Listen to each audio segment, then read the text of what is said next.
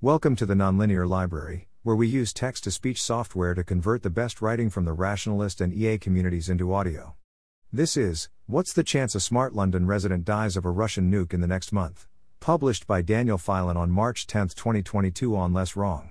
Credit allocation, the structure of this estimate, and some of the numbers, are basically lifted from a talk Nuno Sempere gave, but most of the numbers aren't. Epistemic status I spent maybe an hour putting this together. I spent more time thinking about the bit I wrote about more, and less time thinking about the bit I wrote about less. For everything but the prior, you might want to check out the Samotsvety group's forecast here. tl;dr about 0.01%. As I write this, there's a lot of tension between the West and Russia over Russia's invasion of Ukraine. If you're living in a major city like London, you might wonder whether you should move to the countryside in case your city is the target of a nuclear strike. Here's my estimate of the chances of that, as well as some context for how bad those odds are. First of all, what's the prior odds for this sort of thing? Let's say we're talking about a NATO nuclear exchange with Russia. Since the US and Russia have coexisted as nuclear powers for about 70 years, you would think that Laplace's law of succession would give you about 70 to 1 odds against a nuclear strike in a normal year. That being said, I think this is conservative. Laplace's law assumes that in the absence of historical data, you'd have even odds on a nuclear strike. But if I didn't know any history, I'd think the odds of intense conflict in a given year would be like 20 to 1 against, not 1 to 1, since countries don't want to have this sort of conflict and have ways of avoiding it.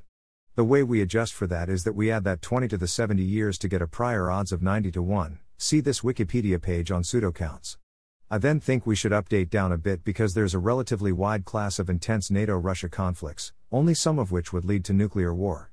I'm going to say that that's a 1.5 to 1 update against, a mild update because it's easy to see how intense NATO Russia conflict leads to a nuclear exchange, and then get 135 to 1 odds against, on priors. Note that this is a different kind of update to adding pseudocounts that produces different effects, and I'm not totally sure it's legit, but I'm going with it. Now, we should probably update on the fact that Russia's invading Ukraine, and the West is sanctioning Russia over that. The question is, how big an update is that?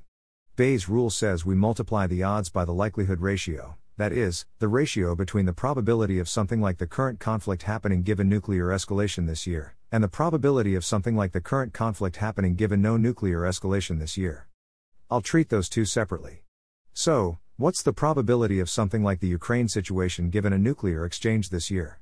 I'd actually expect a nuclear exchange to be precipitated by somewhat more direct conflict, rather than something more proxy like.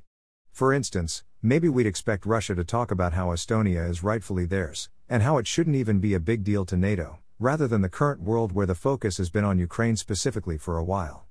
So I'd give this conditional probability as one third, which is about three tenths. What's the probability of something like the Ukraine situation given no nuclear exchange this year? Luckily, we can actually empirically estimate this, by looking at all the years NATO and Russia haven't had a nuclear exchange, and seeing how many of them had something like this Ukraine situation.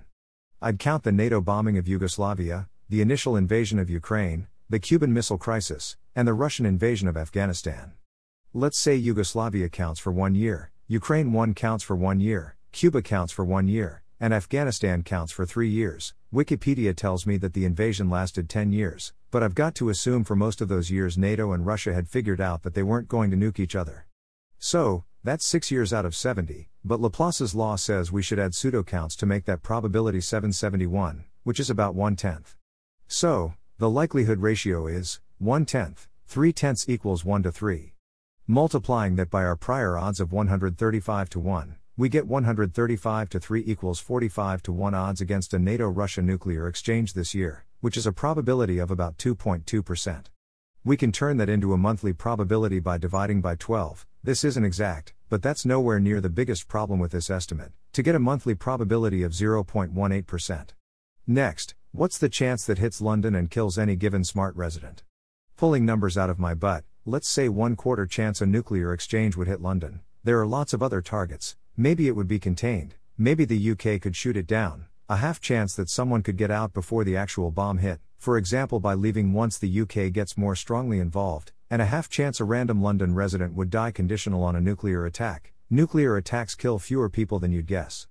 That divides the probability by 16, and 0.18% slash 16 is about 0.01%. So, I've estimated a 0.01% chance of dying of a nuclear attack on London in the next month, or 100 micromorts. How bad is that?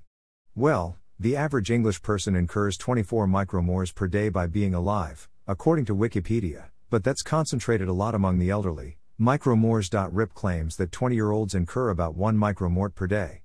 Another way to think about it is that you get 1 micromort every 370 kilometers you drive in a car, according to Wikipedia, and 120 micromorts if you give birth vaginally, according to Wikipedia, which sources this number from a British book, so I'm assuming that's a UK statistic. Here's another way to weigh that risk suppose that you expect to live 50 more years.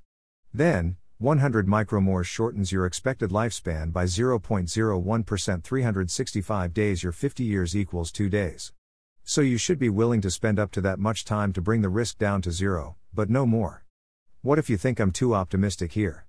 Let's say you stick to 70 to 1 as your prior, think that this is exactly what you'd see in a world where nuclear bombs eventually got deployed, bringing the likelihood ratio up to 110. Think there's a half chance that London would be hit, think that there's only a one quarter chance you could get out, and think that three quarters of Londoners would die.